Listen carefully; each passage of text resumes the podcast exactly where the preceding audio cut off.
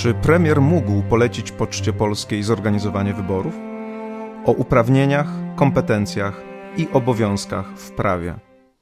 No dzisiaj jest, myślę, dobry dzień, żeby porozmawiać o naprawdę poważnych sprawach, żeby porozmawiać o pewnym takim obszarze teorii filozofii prawa, który spełnia pewne założenia, które sobie postawiliśmy, postawiliśmy na początku tego wykładu. Mianowicie jest to teoria, ale teoria bardzo praktyczna. E, powiedziałem na jednym z pierwszych wykładów, że jednym z takich obszarów, którym zajmuje się teoria i filozofia prawa, jest szukanie takiego wspólnego mianownika dla wszystkich nauk szczegółowych prawoznawstwa. Mówiłem wtedy, że generalnie, kiedy idziecie przez studia, no to w sposób jakby naturalny y, pracujecie w takich silosach tematycznych, takich jakby odrębnych dziedzinach, które oczywiście są jakoś ze sobą powiązane, no bo to wszystko jest prawo, ale jednak każdy, kto wykłada dany kawałek, no ciągnie w swoją stronę, prawda? Cywiliści y, są dumni ze swojej dyscypliny i tłumaczą, jak to u nich jest, jakie to u nich są specyficzne pojęcia. Ci, którzy wykładają prawo karne, tłumaczą, jak to u nich jest, jakie to u nich, jaka to u nich specyfika e, panuje. Administratywiści robią oczywiście to samo. To jest naturalne, że e, jeżeli ktoś zajmuje się jakąś dziedziną, no to e, chcę trochę podkreślić, że ona jest specjalna, że pojęcia, które w niej występują, mają charakter sui generis. To, to polega między innymi na tym, że wtedy być może wydaje się, że ta gałąź prawa jest jakaś taka właśnie specjalna, wyjątkowa i że to, co ludzie wykładają, jest także specjalne i wyjątkowe.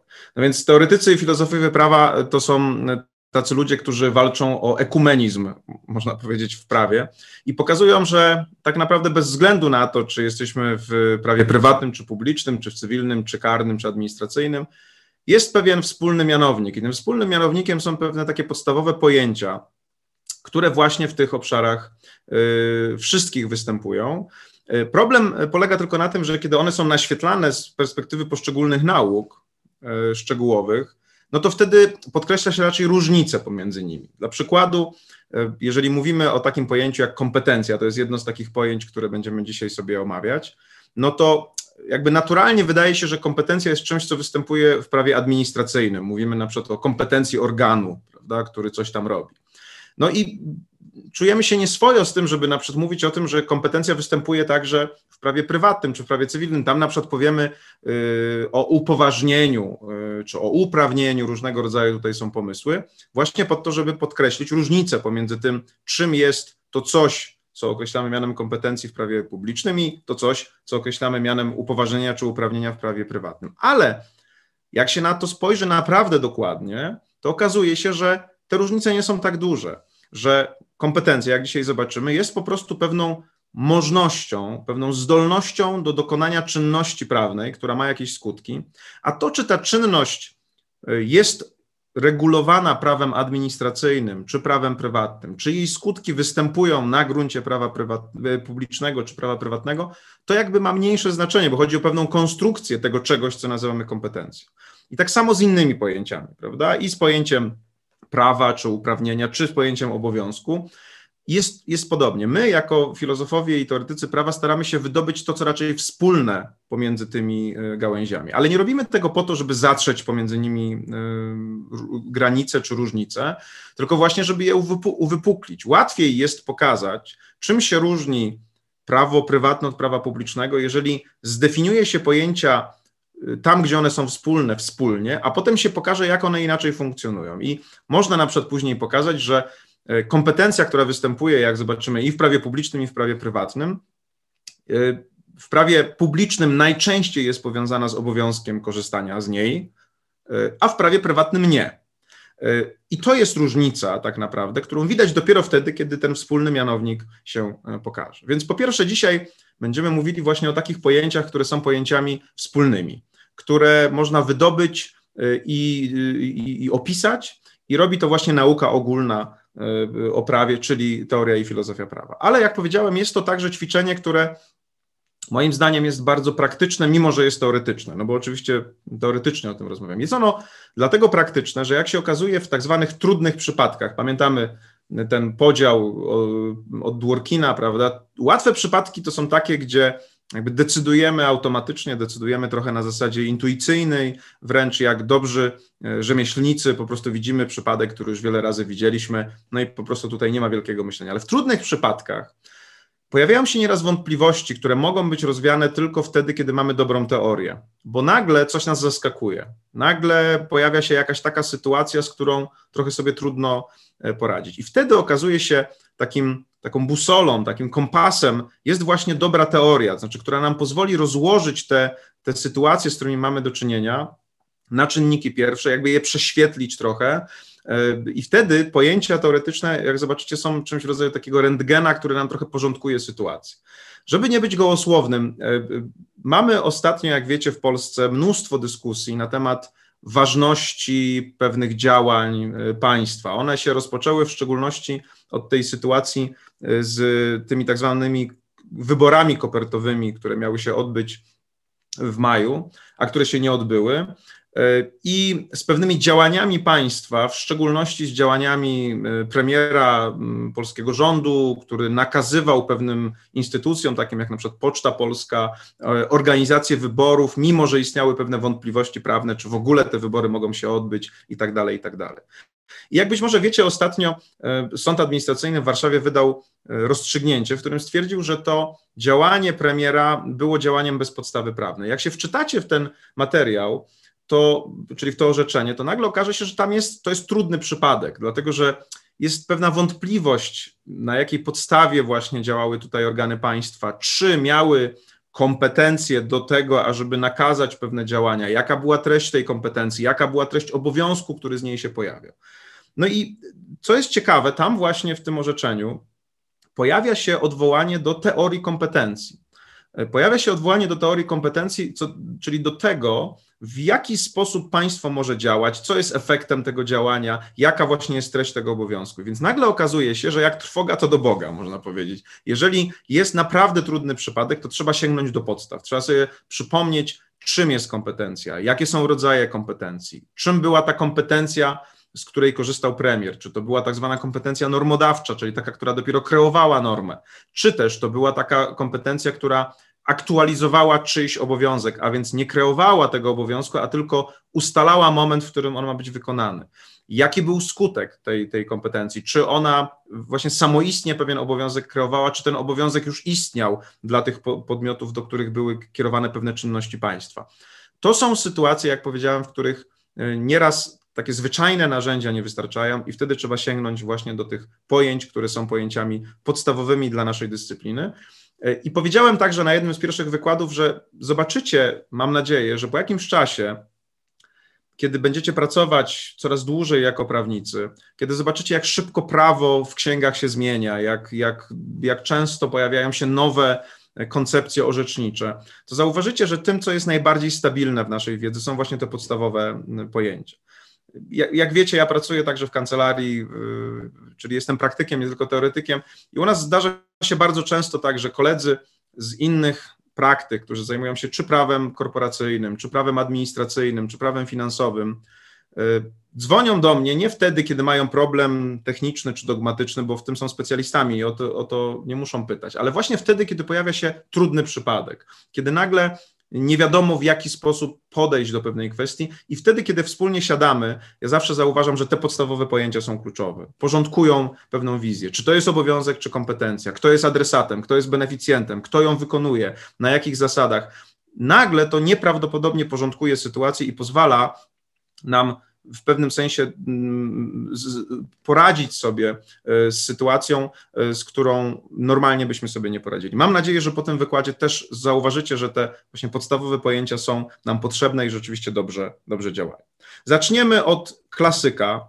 Zaczniemy od osoby, o której słyszeliście już od pana profesora Staweckiego, bo jak wczoraj rozmawialiśmy, mówiliśmy się, że ze względu na wagę tego tematu obaj poruszymy to zagadnienie, mianowicie od Wesleya Hochfelda wybitnego prawnika, który na przełomie wieków przygotował pewne, pewną teorię, która do tej pory nas zadziwia. To znaczy, jest ona, jest ona nieprawdopodobnie użyteczna i jest nieprawdopodobnie uporządkowana. I do tej pory, jako taka teoria podstawowych pojęć e, prawnych, budzi podziw. I nie tylko w, w, Polsce, ale, ale za granicą jest takim materiałem, który wydaje mi się jest jakimś wyposażeniem takim podstawowym prawnika i pozwala nam e, zobaczyć pewne relacje, takie wręcz symetryczne pomiędzy e, pewnymi podstawowymi pojęciami i niesamowicie porządkuje to, w jaki sposób myślimy o czymś, co moglibyśmy nazwać sytuacjami prawnymi.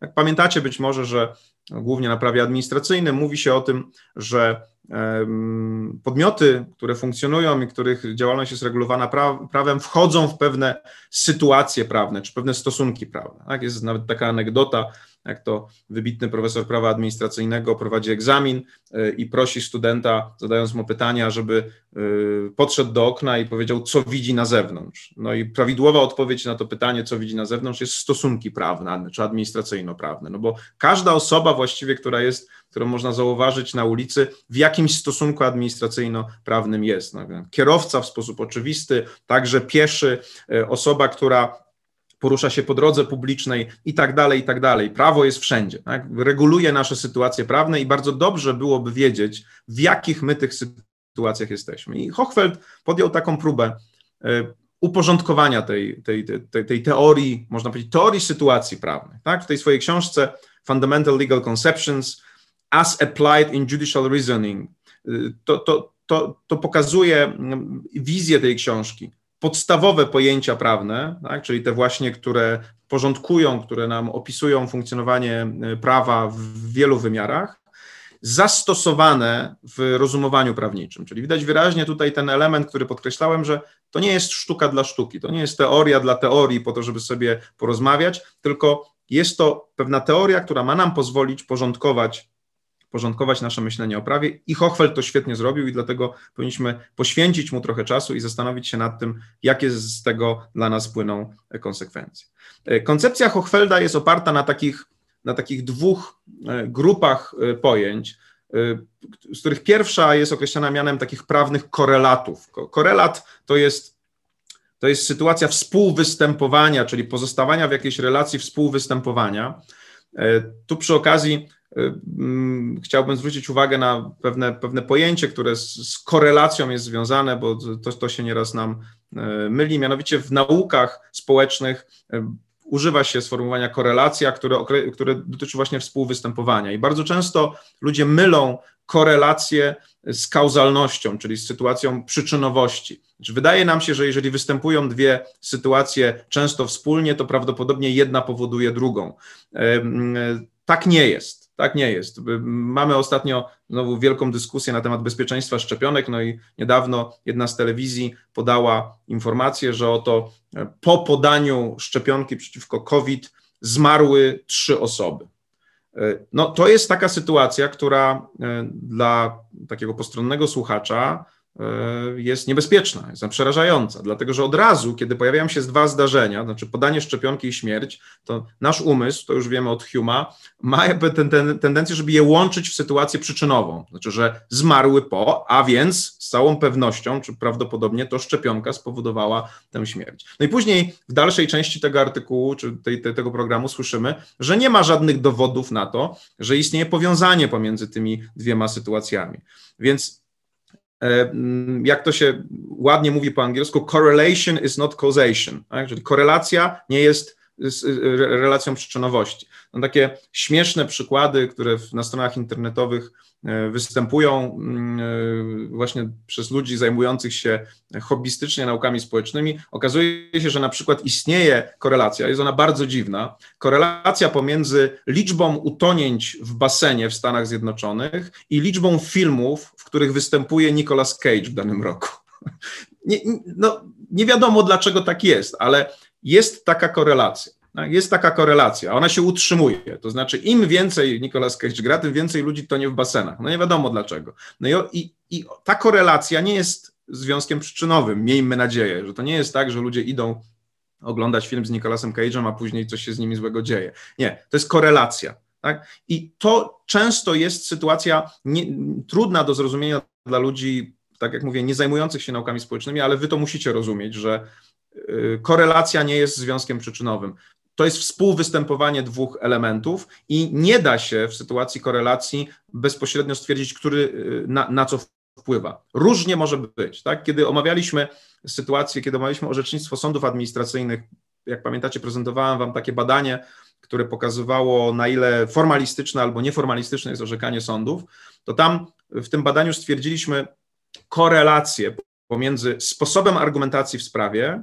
a wynikiem sprawy. Czyli stwierdziliśmy, że jeżeli sąd administracyjny rozstrzyga na rzecz obywatela, to argumentacja w sprawie jest mniej formalistyczna, jest więcej odwołań do zasad konstytucyjnych, jest więcej odwołań do takich ogólnych wartości, na przykład także prawa wspólnotowego. Natomiast jeżeli orzeczenie jest na rzecz administracji państwowej, no to wtedy ono jest bardziej formalistyczne, jest więcej argumentów takich językowych, takich dotyczących tekstu, nie dotyczących wartości. No i oczywiście chciałoby się powiedzieć, że tutaj jest nie tylko korelacja, ale jakiś związek przyczynowy, czyli jeżeli argumentuje sędzia w taki sposób, to, to wpływa na rozstrzygnięcie, ale tego się nie da powiedzieć. Dlatego, że nie wiadomo, co jest skutkiem, a co jest przyczyną. Do tego trzeba po prostu dodatkowych badań i one są bardzo trudne, bo może być tak, jak wtedy powiedzieliśmy sobie, że sędzia najpierw dokonuje takiego intuicyjnego rozstrzygnięcia sprawy, to znaczy widzi na podstawie swojego doświadczenia, kto ma rację i mówi, ok, obywatel ma rację, no a później pisze uzasadnienie, no to dobiera te argumenty tak, żeby uzasadnić rację obywatela. No i te argumenty ogólne dotyczące wolności konstytucyjnej w sposób naturalny bardziej się nadają do tego, żeby uzasadnić rację obywatela. Natomiast kiedy in, może nie intuicyjnie, bo to nie jest intuicja. Intuicja zawsze jest oparta na doświadczeniu, to znaczy widzi pewnego rodzaju sędzia relację, analizuje ją i dochodzi do wniosku, że rację ma tutaj organ administracji, no to znowu dobiera argumenty tak, żeby uzasadnić to, co powiedział. Więc nie wiadomo, czy tak naprawdę argumentacja skutkuje pewnym rozstrzygnięciem, czy rozstrzygnięcie skutkuje pewną argumentacją. To oznacza, że mamy do czynienia z korelacją, bo nie da się y, opisać tego związku. Natomiast tutaj Hochfeld pokazuje nam, że pewne pojęcia prawne występują ze sobą w takich jakby parach. I, i to i zaraz zobaczymy, przejdziemy za moment do, do dyskusji nad tak zwanymi kwadratami Hochfelda, które właśnie pokazują w sposób uporządkowany te korelacje. To jest, to jest jakby pierwsza grupa, którą sobie zaraz, zaraz y, omówimy.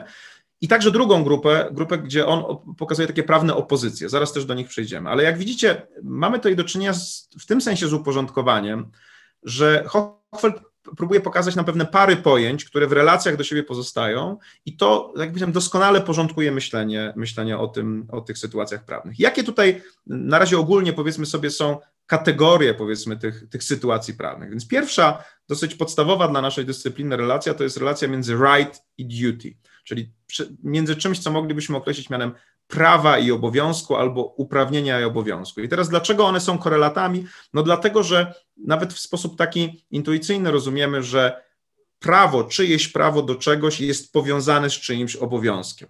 Prawda? Jeżeli jesteśmy obywatelami polskimi, e, żyjemy tutaj i, i, jesteśmy, nawet nie musimy być obywatelami, jeżeli jesteśmy człowiekiem i jesteśmy pod jurysdykcją polskiej konstytucji, no to artykuł 68 konstytucji kreuje prawo do ochrony zdrowia. To nasze prawo do ochrony zdrowia nie istniałoby, gdyby nie korelowało z jakimś obowiązkiem, w tym przypadku z obowiązkiem państwa, które to państwo musi e, wykonać, musi, czyli ma obowiązek wykonać pewne działania, musi zapewnić pewien system, który będzie chronił nasze zdrowie, ma obowiązek do, do spełniania pewnych świadczeń. To na gruncie prawa konstytucyjnego, na gruncie prawa, na prawa, prawa publicznego się pojawia.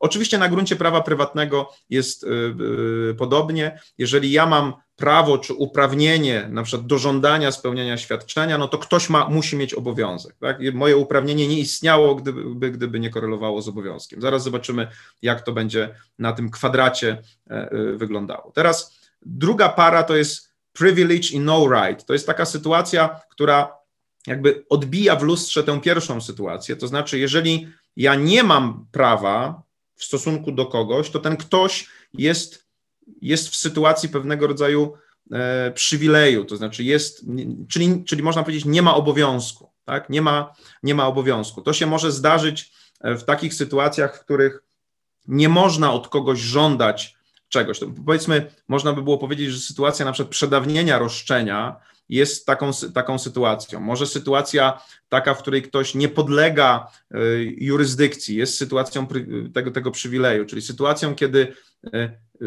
jego sytuacja braku obowiązku koreluje z moim jakby brakiem uprawnienia. Tak? To, to, jest, to, jest ta, to jest ta druga grupa. To są, można powiedzieć, takie pojęcia pasywne, natomiast w drugiej części jak gdyby tych korelacji Hochfeld przychodzi do relacji pomiędzy takimi bardziej aktywnymi e, sytuacjami prawnymi. Pierwszą z nich jest sytuacja power, czyli taką, którą byśmy określili po polsku sytuacją kompetencji, czyli sytuacji, w której ktoś może zadziałać, może wykonać pewną czynność, i wtedy po drugiej stronie pojawia nam się jakaś podległość tej czynności, czyli to jest coś, co Hochfeld określa mianem liability. Jeżeli ja e, jestem organem państwowym, to mamy na przykład kompetencje do tego, żeby powiedzmy wezwać kogoś do powiedzmy odbycia służby wojskowej, prawda? I ponieważ ja mam tę kompetencję, to jest aktywna sytuacja prawna, o której zaraz powiemy więcej, no to ta druga strona jej podlega, prawda? Ta druga strona jej e, podlega. I znowu pewnym odbiciem tej relacji jest relacja między takimi pojęciami jak immunity, disability. E, jeżeli ktoś nie ma tej power, nie ma tej kompetencji w stosunku do mnie, to ja mam coś w rodzaju immunitetu. Tak? Czyli czego, niepodlegania, niepodlegania tej kompetencji. E, w Stanach Zjednoczonych, w Nowym Jorku jest y, wypracowano taki indeks bardzo ciekawy, który y, przy tej okazji chciałbym um, omówić. Mianowicie każdy oczywiście, kto w Nowym Jorku zaparkuje samochód niewłaściwie, podlega pewnej power, pewnej kompetencji policji. Tak? Kompetencja ma, y, ta policja ma kompetencję do tego, żeby na przykład nałożyć mandat. Nałożenie mandatu jest, jest kompetencją, jest to pewna czynność, e, która, która ma pewną strukturę, może być ważna, nieważna, więc jest to pewna czynność. I oczywiście każdy, czy prawie każdy, podlega tej kompetencji. Natomiast korpus dyplomatyczny, jak wiecie, ma pewnego rodzaju immunitety. No w związku z tym y, to jest sytuacja, w której kończy się kompetencja policji, ponieważ kompetencja, y, ta policja używając tej kompetencji nie może ukarać e, kogoś, kto na przykład jest członkiem korpusu y, dyplomatycznego. Jest bardzo ciekawe, to na marginesie o tym chcę powiedzieć, zawsze mnie to fascynuje. Ten indeks, który wypracowano w Nowym Jorku, jest indeksem poziomu praworządności w państwach na świecie, tak, poziomu praworządności w państwach na świecie, który jest ustalany na podstawie liczby złamania przepisów ruchu drogowego przez dyplomatów. To znaczy, ten, ten, ten indeks jest zrobiony w taki sposób. Im mniej naruszają dyplomaci danego kraju przepisy o ruchu drogowym, czyli im mniej się czują bezkarni, tym większy poziom praworządności w tym kraju.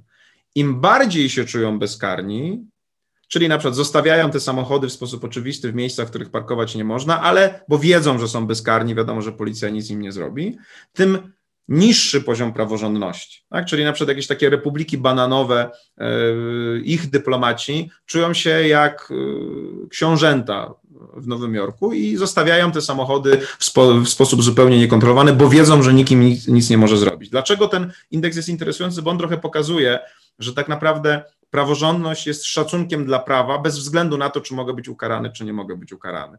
Więc ta sytuacja pokazuje relacje pomiędzy power, liability, immunity i disability.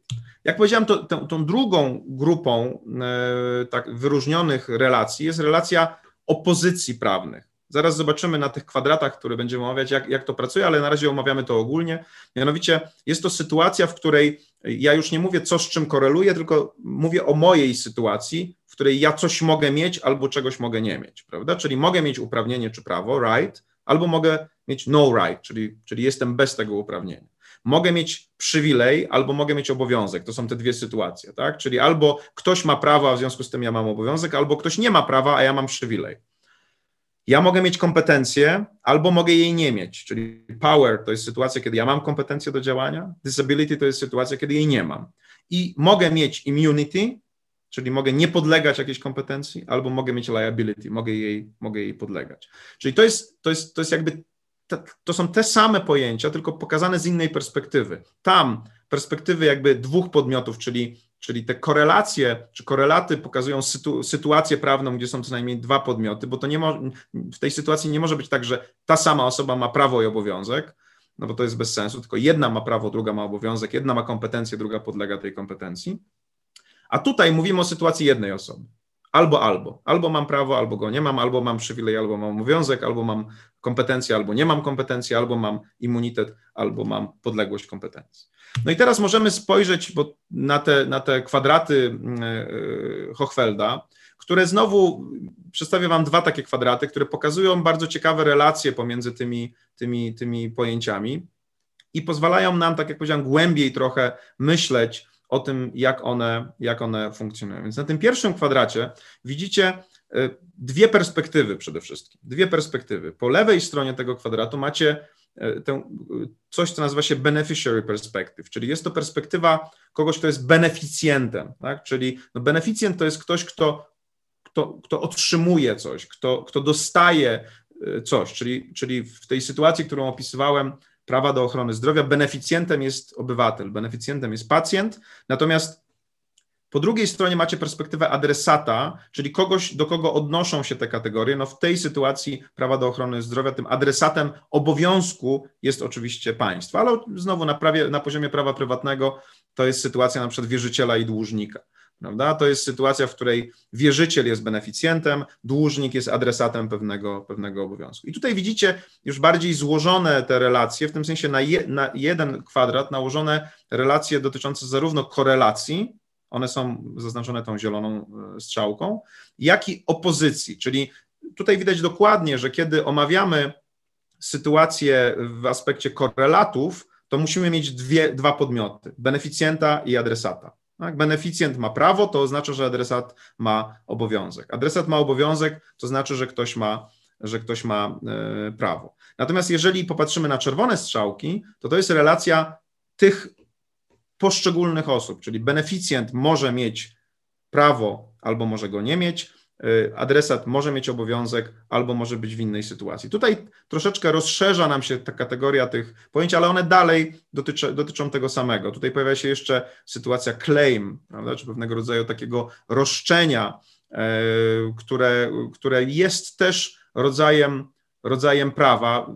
Można powiedzieć, że prawo rozumiane jako right jest takim prawem pasywnym, natomiast roszczenie jest w pewnym sensie prawem aktywnym. Tak?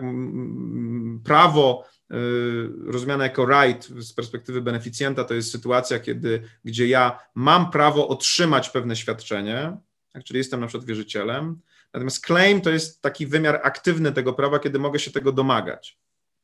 Y, I w pewnym sensie ponownie można sięgnąć na przykład do sytuacji przedawnienia. Sytuacja przedawnienia jest sytuacją, w której ja mam prawo dostać to coś, co ktoś chce mi dać. W tym sensie, że jeżeli ktoś spełni świadczenie w sytuacji przedawnienia, to to nie jest świadczenie bez podstawy prawnej, to nie jest jakieś bezpodstawne wzbogacenie. Ja mam prawo to, to dostać, ale jest problem z moim roszczeniem, dlatego że upłynął czas, w którym mogłem jakby domagać się tego.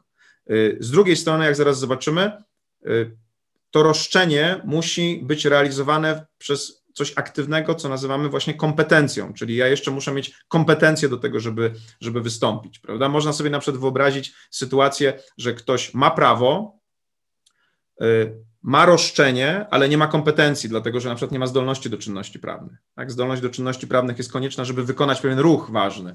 Więc też w tej sytuacji widzimy rozszczepienie tak naprawdę sytuacji prawnej na trzy elementy: prawo, roszczenie, kompetencja do jego dochodzenia, prawda? Zaraz zobaczymy na następnym, na następnym kwadracie właśnie, jak to z tą kompetencją wygląda. Jej potem poświęcimy dużo czasu, bo ona jest dosyć kluczowym elementem. Więc spójrzmy najpierw na tę sytuację beneficjenta. To jest sytuacja właśnie, w której ktoś może mieć prawo, rozumiane jako right albo roszczenie. Opozycją dla tej sytuacji jest sytuacja pozbawienia tego, tej, tych, tych, tych przymiotów, czyli jest, Hochwald mówi o tym, że to jest sytuacja no claim, no right. To są sytuacje beneficjenta i one korelują po drugiej stronie z sytuacją adresata. Jeżeli ja mam prawo czy roszczenie, to po drugiej stronie jest, jest obowiązek. Prawda? Można sobie powiedzieć, że prawo koreluje z obowiązkiem w sytuacjach, e, nie wiem, na przykład zobowiązań kontraktowych, e, e, roszczenie wtedy, kiedy mam do czynienia z, albo z czynem niedozwolonym, albo na przykład z naruszeniem obowiązku kontraktowego prawda? I ponownie po stronie adresata w dół ta czerwona strzałka pokazuje nam, z czym, w stosunku do czego mm, ten obowiązek jest opozycją, czyli on może być opozycją w stosunku do sytuacji takiej y, jakby przywileju, czyli wtedy, kiedy nikt nie ma prawa y, ani roszczenia wobec mnie, sytuacji wolności, wtedy, kiedy to jest pewnego rodzaju negatywna negatywny obszar. No jeżeli pomyślimy o na przykład o takich sytuacjach jak mir domowy, czy, czy wolność korzystania, korzystania ze swojego własnego mieszkania czy domu, to to jest sytuacja, w której po jakiej stronie, mm, po jakiej stronie jest obowiązek. Tak? Jest jakiś obowiązek. W tym sensie jest obowiązek, że on mm, jakby jest to obowiązek do nienaruszania, i wtedy ja mogę mieć wolność. Tak? Ja mogę mieć wolność w znaczeniu takim, że jest pewien obszar, który jest chroniony, w który nie można, e, nie można ingerować. Zwróćcie uwagę, że wolność i prawo to też są w pewnym sensie troszeczkę różne sytuacje. Wolność najczęściej jest rozumiana jako wolność negatywna. Prawda? Jest to, to, to znamy ten, ten, ten rodzaj wolności e, z słynnego eseju Berlina, który mówi o wolności od i wolności do. Oczywiście to nie jest typowo prawnicze sformułowanie, ale warto o nim też, też e, pomyśleć przy tej okazji. Kiedy mówimy o wolności, to warto o niej myśleć w tych dwóch, tych dwóch układach. Wolność od to jest wolność negatywna, czyli na przykład wszelkie te wolności konstytucyjne, tak na przykład wolność czy swoboda działalności gospodarczej, swoboda sumienia czy wolność sumienia, to są e, sytuacje, czy wolność, swoboda wypowiedzi, to to są sytuacje, gdzie ja mam pewien obszar, w którym mogę działać, i one w tym sensie są negatywne, że to jest wolność od przymusu, to znaczy nikt nie może mi wejść w ten, wejść w ten obszar. Natomiast są także wolności do, to znaczy wolność do to jest taka sytuacja, w której ja nie tylko mam pewien obszar, w którym mam działać, czy mogę działać, ale w pewnym sensie mam możliwość działania w tym obszarze.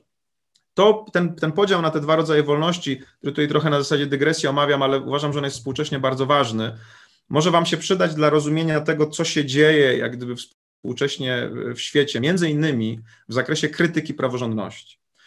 Praworządność jest wartością negatywną, nie w tym sensie, że jest pejoratywna, że jest zła, tylko jest, jest wolnością od.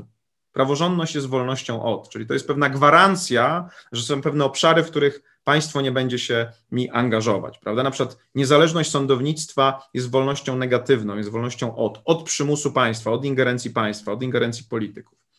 Większość wolności, które, o które mamy na poziomie na przykład prawa wspólnotowego, to są też wolności w charakterze negatywnym, o charakterze negatywnym, czyli na przykład wolność przepływu towarów, prawda, czy swoboda przepływu towarów, jak, jakakolwiek inna swoboda, to jest wolność od, nikt nie może w nią ingerować. I teraz są takie tezy y, natury społecznej czy filozoficznej, które mówią, że przyczyną kryzysu, z którym mamy do czynienia współcześnie, czyli z atakami na praworządność, z wzrostem populizmu, jest to, że za bardzo skupiliśmy się na wolności od, na wolnościach negatywnych. Dlaczego tak zrobiliśmy w ogóle, na przykład w Polsce czy w krajach postkomunistycznych? Zrobiliśmy to ze względu na tak zwaną traumę totalitarną, znaczy sytuację tego, że te kraje były poddane działaniu, które niszczyło wolność negatywną. Tak? Pod rządami e, komunizmu w Polsce i w całym, w całym rejonie, w którym jesteśmy, i oczywiście po doświadczeniach totalitaryzmu także niemieckiego, istniało takie poczucie, że trzeba chronić wolność. I dlatego konstytucje, te, które powstały po roku 89, w tym konstytucja polska, jak to właśnie mówi y, profesor Sulikowski, powstały w traumie totalitarnej, to znaczy, że trzeba było bardzo bronić tych wolności. Tam jest bardzo duży nacisk położony na wolności od, na wolność obywatela przed uciskiem państwa, przed ingerencją państwa, no bo ten obywatel był, był temu uciskowi, tem, tem, tem, tej akcji państwa bardzo poddany. Ale do czego to prowadzi? Prowadzi to do tego, że ludziom pozostawia się pewną, pewien obszar, w którym mogą działać. Problem jest tylko taki, że nie wszyscy działają, bo nie wszyscy wiedzą, jak działać albo co w nim robić. To jest taka trochę sytuacja, żeby, e, żeby zacytować Jurka Owsiaka, który państwo mówi: Tutaj wam zostawiam przestrzeń, i róbcie co chcecie w tej przestrzeni. Tak? Róbcie co, to jest wasza wolność. No problem polega na tym, że nie wszyscy wiedzą, co chcą robić. A, a co więcej, zdarza się taka sytuacja, że duża liczba opcji ludzi oni śmiela i w ogóle nie wiedzą, co z tego wszystkiego wybrać. Ja to trochę porównuję generacyjnie pomiędzy sytuacją moją, kiedy ja kończyłem szkołę średnią w latach 90., na początku lat 90., opcji nie było tak dużo. Właściwie nie wchodziło w grę na przykład pójście na studia za granicę. Wybierałem między dwoma miastami, które były najbliżej. No po prostu tak było. Obecnie osoby, które kończą, robią maturę, no właściwie mogą studiować na całym świecie. I finansowo jesteśmy jako społeczeństwo do tego gotowi, i z punktu widzenia pewnej globalizacji i funkcjonowania Unii Europejskiej, liczba opcji się bardzo rozszerzyła. To, jak uczą filozofowie, powoduje często u niektórych yy, radość, bo jest dużo szans, ale powoduje też obawę. coś, co Fromm nazywa ucieczką od wolności. Jak jest zbyt dużo opcji, to nie wiem, co wybrać. Boję się, że jak wybiorę jedno, to stracę drugie. I okazuje się, że ten skupienie się na wolności od spowodowało, że zapomnieliśmy trochę, że nie wszyscy w tej przestrzeni, którą mamy wytworzoną jak gdyby wolności, wiedzą jak działać albo mają możliwości działania. I tu wchodzi wolność do, to znaczy sytuacja, w której to jest nie tylko przestrzeń, ale są narzędzia, żeby działać w tej przestrzeni. Kiedyś byłem na, takim, e, na takiej dyskusji, w której właśnie zastanawialiśmy się trochę nad kryzysem tego, tej myśli, tego liberalizmu politycznego. Przecież ten liberalizm polityczny mówi, tutaj jest wolność wasza, w której macie działać. E, dlaczego, dlaczego jest kryzys? Dlaczego ludzie nie chcą tak, tak już do końca tej wolności? I tam dyskutowaliśmy na przykład o wielkich zmianach infrastrukturalnych w Polsce, na przykład o budowie autostrad. No i ktoś mówi, no proszę pana, ale jest wielki sukces, to ten liberalizm spowodował wielki sukces, mamy autostrady, mamy na przykład autostrady z Warszawy do Berlina. I to jest ewidentny sukces, żeby była jasność. Tak? To jest ewidentny sukces. To jest pewnego, ta droga, ta autostrada jest symbolem wolności takiej negatywnej, to znaczy ona daje szansę, ona daje możliwość. Ja mogę wsiąść w samochód i pojechać sobie autostradą do Berlina. Problem jest tylko taki, że jest wielu ludzi, którzy nie mają po co jechać do Berlina. Tak? Czyli, czyli jakby szansa, która jest, na przykład nie mają po co, bo tak, albo nie mają pieniędzy na paliwo, albo nie znają języka, w którym mogliby się tam porozumieć, albo w ogóle nie mają żadnego interesu, żeby tam być tak? Bo na przykład, nie wiem, nie, nie, mogą tam pracować właśnie dlatego, że albo nie mają umiejętności, albo nie mają języka, a nie będą niczego zwiedzać, bo na przykład muszą się zajmować swoją rodziną, więc nie mają czasu, żeby pojechać sobie na wyspę muzeów i tam pochodzić. Więc to jest sytuacja, w której istnienie szansy jest elementem wolności od, to znaczy możesz, jeżeli chcesz, ale jest jeszcze jeden element, który musi ci dać rzeczywiście y, y, rzeczywistą możliwość działania w tym zakresie. Tak? Opcja jest tylko opcją, jest tylko wolnością negatywną, ale ludzie chcą mieć na przykład pieniądze, ażeby móc tę opcję zrealizować. Stąd e, program 500, który jest, przypad, który jest przykładem oczywiście interwencji państwa, jest sytuacją, w której w pewnym sensie ktoś może powiedzieć, wolność negatywna nie wystarczy. To, że można sobie pojechać nad morze, bo jest droga, e, bo nie ma zakazu, czy powiedzmy kiedyś nie było zakazu, jak nie było pandemii, to to jest wolność od. Tak? No, nikt tutaj nie może wam przeszkodzić, gdybyście chcieli. Ale pytanie, czy chcecie? Bo żeby ch chcieć, to jeszcze trzeba móc. Tak? Albo można chcieć, nawet jak się nie może, no ale to, to jest bez sensu zupełnie. Więc jest pytanie takie, co trzeba zrobić, żebyście mogli rzeczywiście z tej, z tej opcji skorzystać. Więc podsumowując tę dygresję, chcę tylko pokazać, że wolność od i wolność do to są dwa aspekty wolności. I liberalizm polityczny bardzo skupił się na wolności od zapewniając jakby w traumie totalitarnej opcje. Natomiast zbyt mało skupił się na tym, czy ludzie mają rzeczywistą możliwość korzystania z tych opcji. I dlatego pewne działania, które są działaniami takiego welfare state, mają na celu uzupełnienie tego i nie ma co się zrzymać, że ludzie, ludziom się to podoba i ludzie głosują na e, partię polityczną, która nie tylko dba o kwestię wolności od, ale także wolność do trzeba tutaj zachować pewien balans, tak? dlatego że sama wolność negatywna, ona jest świetna, ona jest łatwiejsza do, do docenienia przez ludzi, którzy doświadczyli braku tej wolności. Tak, doświadczyli braku tej wolności. Y, ja go doświadczyłem w jakimś zakresie. Tak? Ja pamiętam sytuację, kiedy naprawdę niczego nie było w sklepach, no ale tłumaczenie tego komuś, kto teraz funkcjonuje, jest zupełnie bez sensu, dlatego że, że, że już poczucie braku w ogóle nie istnieje. Jest, jest, jest zbyt dużo rzeczy. Więc zmienia się myślenie. Opcje są. Pytanie jest tylko takie, czy można z nich korzystać. Co z tego, że półki są pełne, jeżeli ktoś nie ma pieniędzy, ażeby, ażeby kupić te rzeczy, które są na tych półkach. To, to jest ważna rzecz.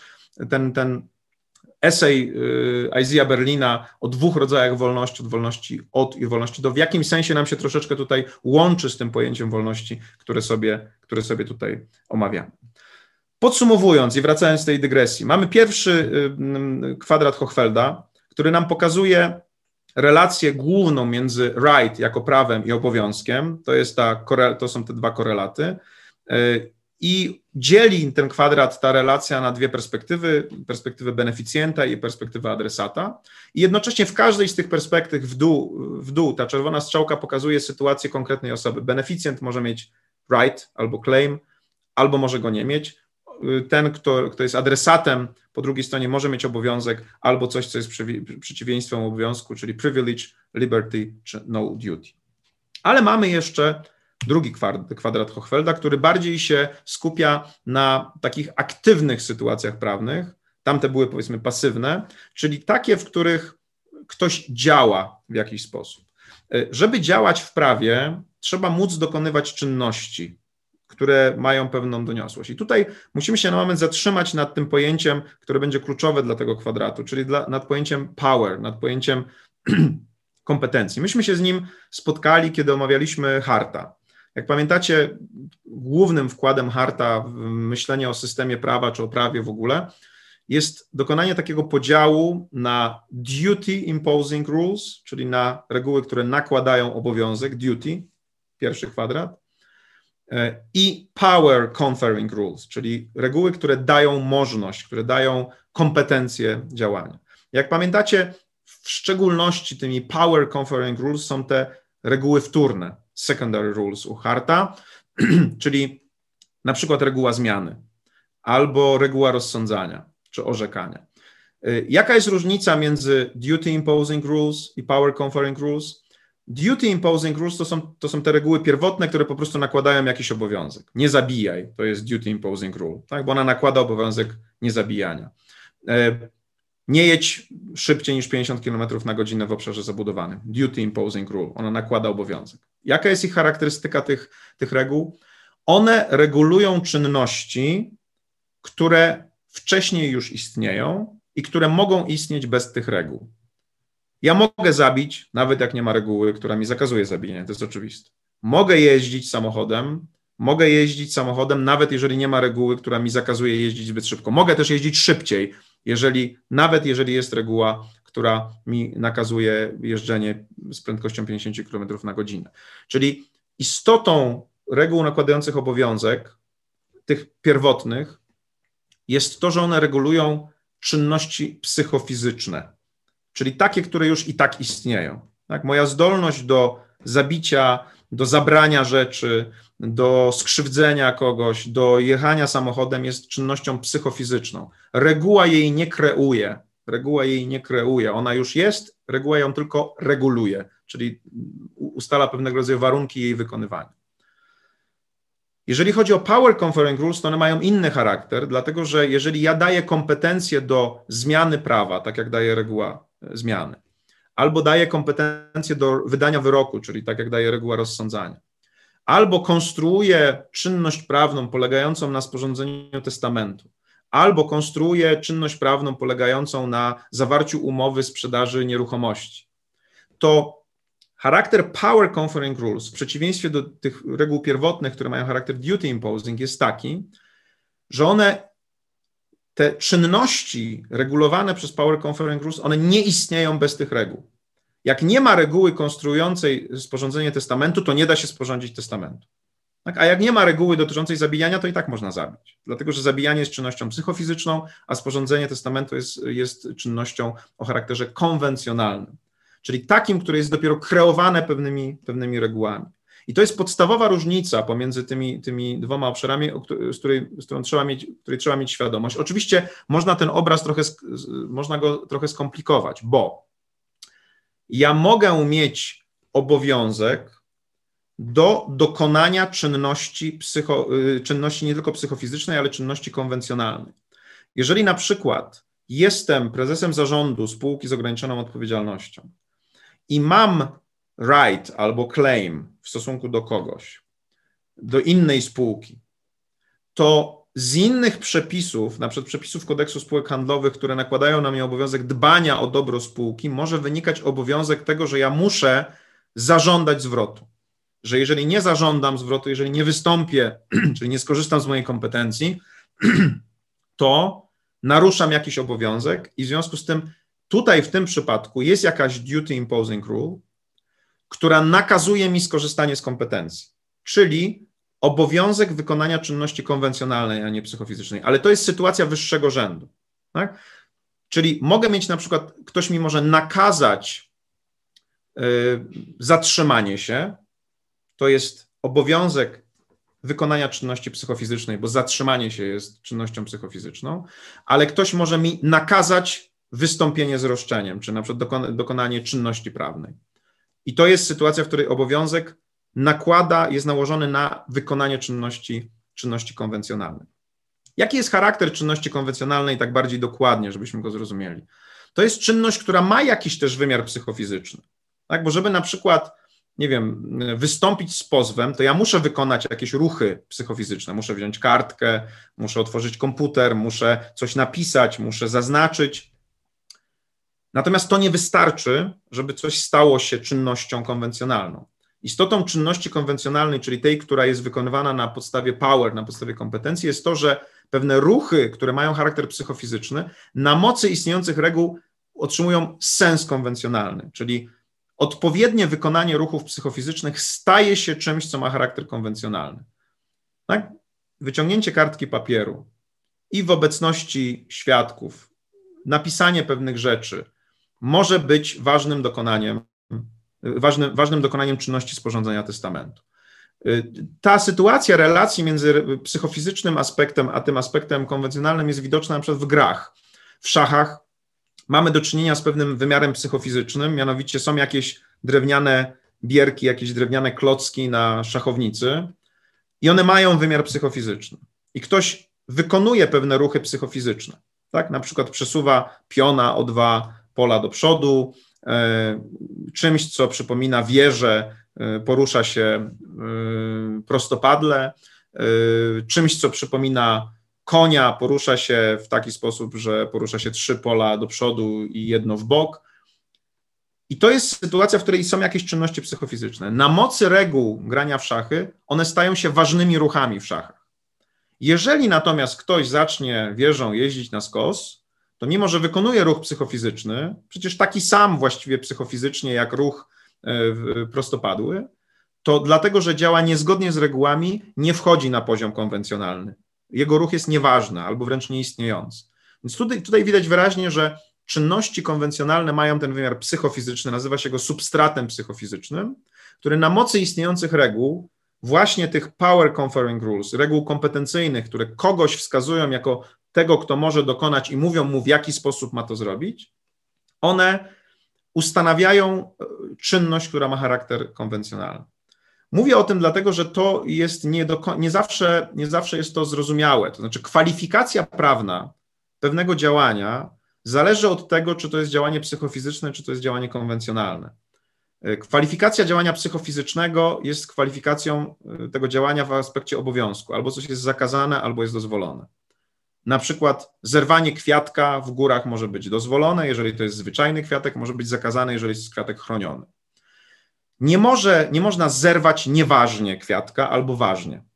Ważnie lub nieważnie można dokonać tylko czynności konwencjonalnej, a nie psychofizycznej, czyli na przykład nieważnie można dokonać ruchu w szachach, albo nieważnie można sporządzić testament, a więc niezgodnie z regułą, która mówi, która kreuje, która konstytuuje ten sposób działania, a ta reguła ma charakter reguły kompetencyjnej charakter power conferring rules. Dlatego na tym kwadracie Hochfelda mamy po lewej stronie już nie beneficiary perspective, czyli kogoś, kto jest jakby pasywnym beneficjentem, czeka, aż ktoś wykona obowiązek, czyli na przykład ja jestem pacjentem i czekam, aż państwo wykona obowiązek i przyjmie mnie do szpitala na przykład, prawda? Tylko mam tutaj coś, co się nazywa performer perspective, czyli to jest ktoś, kto coś wykonuje, ktoś, kto jest aktywny, ktoś, kto działa.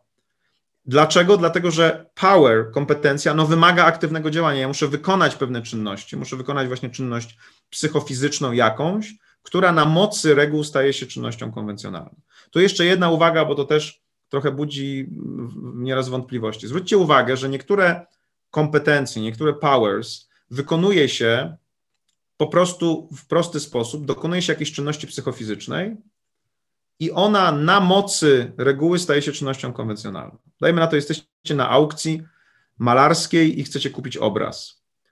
No i jest aukcja, prawda? Rozpoczyna się ona i wtedy, jeżeli podniesiecie do góry rękę, to wykonujecie czynność psychofizyczną. To jest czynność psychofizyczna, czyli wasza psyche decyduje o tym, że fizycznie coś robicie. Na mocy reguł panujących na akcję okazuje się, że na akcji złożyliście ofertę. Złożenie oferty jest już czynnością konwencjonalną. Oczywiście, bo istnieją pewne, pewne e, jakby reguły. Zwróćcie uwagę, że nieraz w takich sytuacjach, nawet jeżeli chcecie się podrapać za głową i podniesiecie rękę, możecie przypadkowo niejako spełnić warunki złożenia, złożenia oferty.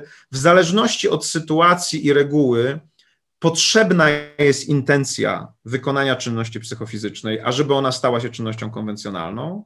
Natomiast zwróćcie uwagę, że zwłaszcza w prawie czynności konwencjonalne mają wielopoziomowy charakter. To znaczy, e, bardzo często jest tak, że na poziomie, na którym normalnie występuje czynność psychofizyczna, w prawie my mamy już jakąś czynność konwencjonalną, tylko ona nie jest doniosła prawnie.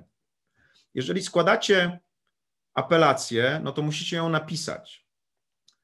I napisanie pewnych słów, y, podpisanie pewnego dokumentu na mocy reguł staje się czynnością konwencjonalną złożenia apelacji. Ale to, co jest na pierwszym poziomie, nie jest już czystą czynnością psychofizyczną, bo pisanie też jest czynnością konwencjonalną.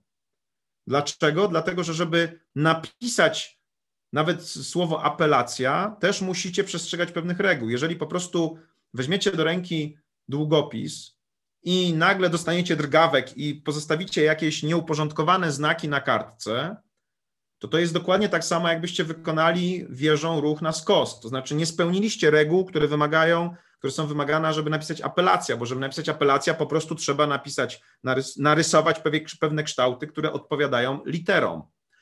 Więc pisanie jest czynnością konwencjonalną, bo ono ma swój substrat psychofizyczny, to jest zostawianie znaków na jakimś materiale, i oczywiście można zostawić tam bazgroły i to nie będzie miało żadnego sensu konwencjonalnego, ale jeżeli tam napiszecie ładne literki według reguł kaligrafii, to wtedy na mocy reguł związanych z pismem te wasze znaki staną się literami.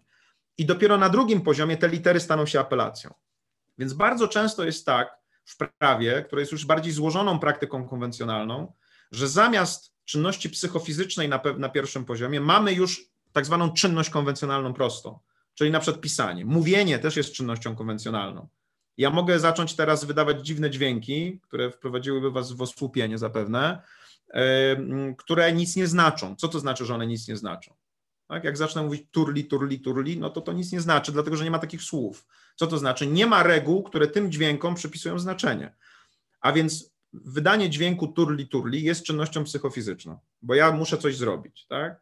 Natomiast nie ma reguły, która zamienia te dźwięki w jakieś słowa, czyli nie ma takiej reguły. Natomiast jeżeli powiem, należy złożyć apelację, to tym dźwiękom, które teraz wydałem, reguły języka nadają pewne, pewne znaczenie. Więc zwróćcie uwagę na to, że większość czynność pra czynności prawnych to są czynności także konwencjonalne, nazywamy je czynnościami konwencjonalnymi doniosłymi prawnie. Ich substratem nie jest czynność psychofizyczna, ich substratem jest czynność konwencjonalna, prosta. Pisanie albo, albo mówienie. Co więcej, mogą być jeszcze bardziej takie piramidalne złożenia tych czynności. Jeżeli zastanowimy się nad tym, a tak rzeczywiście jest, czy wyrok wydany przez sąd jest czynnością konwencjonalną doniosłą prawnie, to oczywiście tak.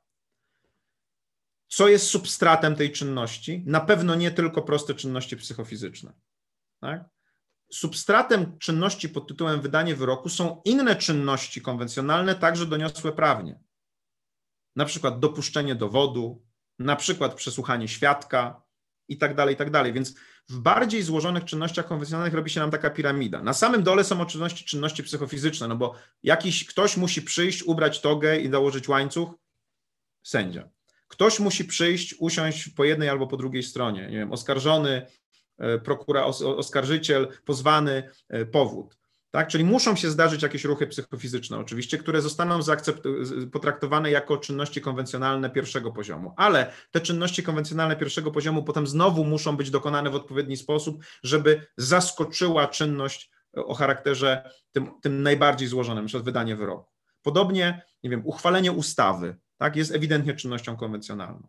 Wiadomo, że na samym poziomie najniższym muszą być jakieś czynności psychofizyczne. Ktoś musi do tego parlamentu przyjść, otworzyć drzwi, usiąść na sali, nacisnąć guzik, podnieść rękę.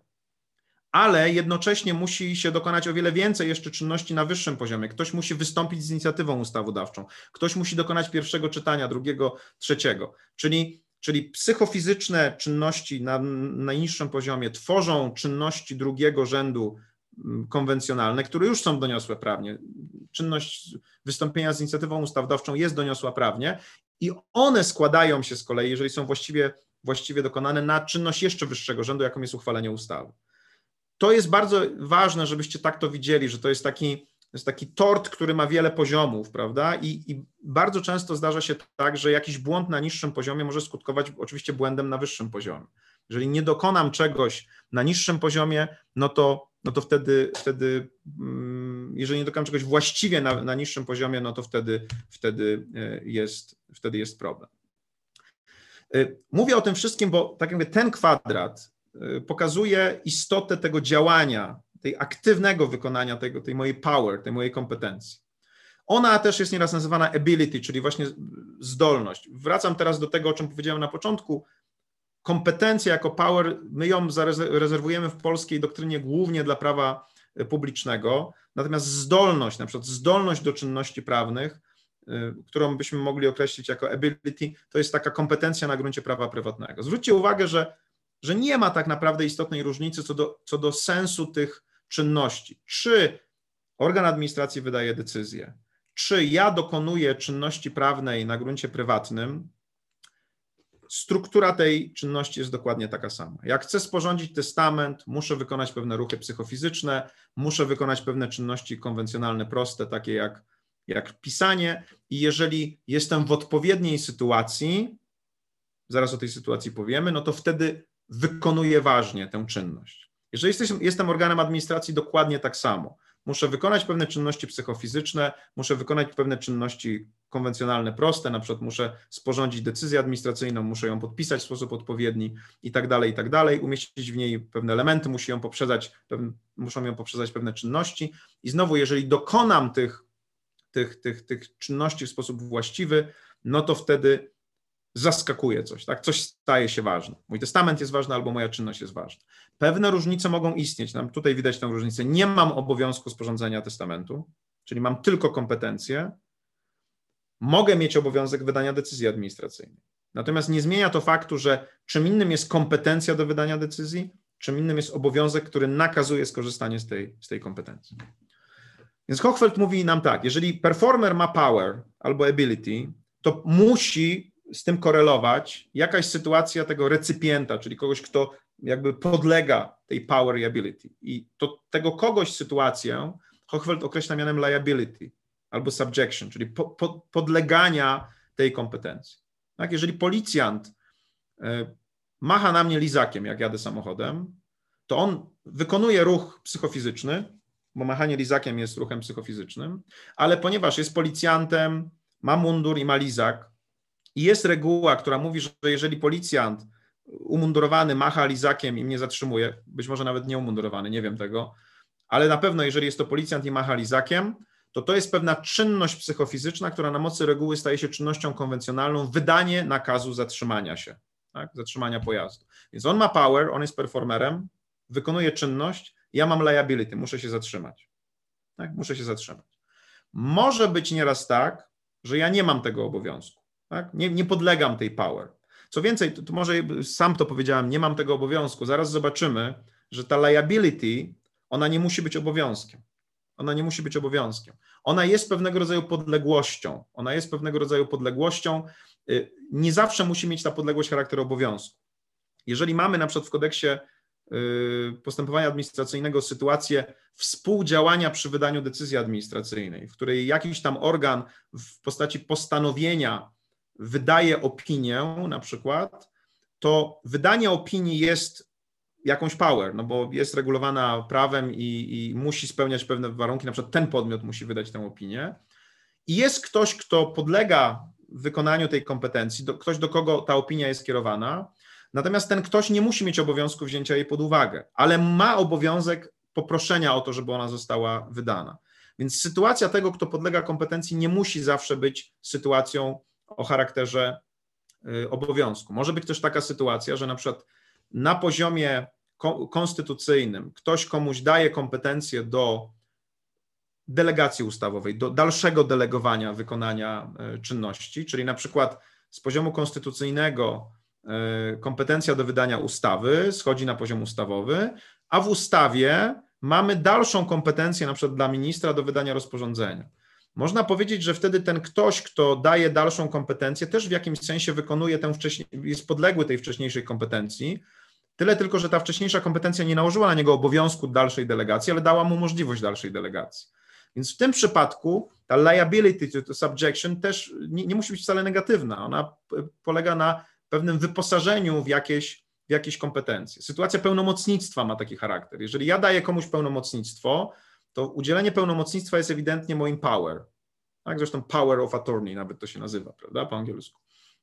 Więc ja daję komuś pewną, mam pewną możliwość, ceduję na kogoś możliwość wykonywania czynności prawnych w moim imieniu i on jest podległy tej kompetencji. Tak, on ma jakąś liability, ten pełnomocnik, ale nie powiemy, że on ma obowiązek. Tak? Chociaż tam są, o ile pamiętam, w konstrukcji pełnomocnictwa pewne rozważania dotyczące jego związania, tego, jaka jest ta jego sytuacja, ale myślę, że wszyscy widzimy, że sytuacja pełnomocnika, któremu ja udzieliłem kompetencji, czyli w stosunku do którego wykonałem moją kompetencję do udzielenia pełnomocnictwa, jest inna niż sytuacja kierowcy, wobec którego wykonuje kompetencję policjant. Tak? Bo tam, gdzie policjant wykonuje swoją kompetencję do zatrzymania, jest tylko obowiązek zatrzymania. Nic więcej. Tutaj, kiedy ja wykonuję swoją kompetencję, to jest ktoś, kto jej podlega, ale ten ktoś nie pozostaje w sytuacji obowiązku, tylko w sytuacji dalszej kompetencji, bo może dalej wykonywać pewne działania. Więc zwróćcie uwagę na to, że po stronie recypienta, który, który podlega power, wcale nie musi być obowiązek. Może być inna sytuacja prawna, in, in, innego rodzaju sytuacja, w której on na przykład uzyskuje dalsze kompetencje. Też tak może być, prawda? Też tak może być. I teraz ponownie Hochfeld pokazuje, że relacja y, już nie tak korelacyjna pomiędzy dwoma podmiotami, czyli performer i recypient, ale relacja pojedyncza, na przykład performera, to jest sytuacja, którą możemy opisywać znowu przez tę opozycję, czyli albo ja mam power i ability, mogę działać, albo mam disability, nie mogę działać. Dlatego, że reguły mi na to nie pozwalają. Prawda? Ponownie sytuacja przedawnienia jest taką sytuacją, że jeżeli jeszcze nie przedawniło mi się roszczenie, mogę skutecznie działać, tak? Mogę wystąpić z pozwem, mogę, mogę, mogę wykonać czynność, która będzie skuteczna. Ale jeżeli już mi się przydawniło, przedawniło, no to wtedy nie będę miał tego skutku, tak? Dlatego wtedy w pewnym sensie jestem, ma, mam tą disability. Tak samo może się zdarzyć tak, że policjant, który każdemu normalnemu człowiekowi może e, wydać, może nałożyć na niego mandat, więc ma kompetencje, ma ability. W stosunku do członka korpusu dyplomatycznego nie ma jej, ma disability, prawda? Co powoduje, że po drugiej stronie jest immunity, no bo ten ktoś nie podlega power, nie podlega tej ability. Czyli jak performer ma disability, nie może działać, no to ten po drugiej stronie ma immunity. Dlatego po stronie recypienta immunity jako pewnego rodzaju obszar, w stosunku do którego nie można nic z nim zrobić, jest przeciwieństwem liability. Tak? Wszystkie immunitety, na przykład immunitety w prawie karnym na takiej samej, na takiej, y, na takiej samej zasadzie działają. Prawda? Normalnie prokurator może prowadzić czynności, może postawić, postawić zarzuty, więc ma kompetencje do wykonywania czynności i ktoś jest podległy im, czyli ma tę liability, ale są pewne osoby, które nie są podległe, wobec nich prokurator ma disability, oni mają immunity. On może oczywiście przeskoczyć ten problem, wystąpić, prawda, o uchylenie immunitetu i wtedy przywrócona jest mu ta power. On znowu może działać w stosunku do tej osoby to, tak jak mówię, może Wam się wydaje, że to wszystko jest strasznie teoretyczne, ale zwróćcie uwagę, jak ładnie jest to uporządkowane, w jaki sposób te relacje są tutaj w tych wielu wymiarach pokazane. W szczególności relacja między tym pierwszym kwadratem, który pokazuje takie pasywne sytuacje prawa, tak? na przykład zdolność prawna to jest right, zdolność do czynności prawnych to jest power.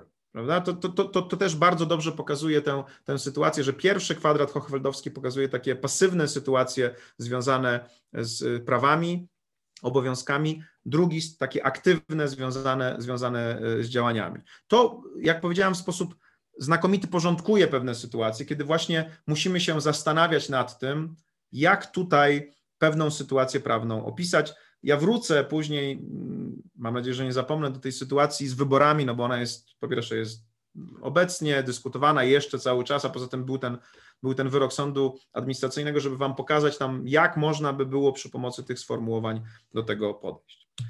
Y, to mówi nam Hochfeld i chciałbym jeszcze trochę czasu poświęcić kwestii kompetencji, dlatego że tutaj w tym zakresie też pojawiają się ciekawe rzeczy. Ja, mój doktorat był poświęcony kompetencji, więc to jest taki temat, który, którym wprawdzie zajmowałem się dawno, ale wydaje mi się on interesujący.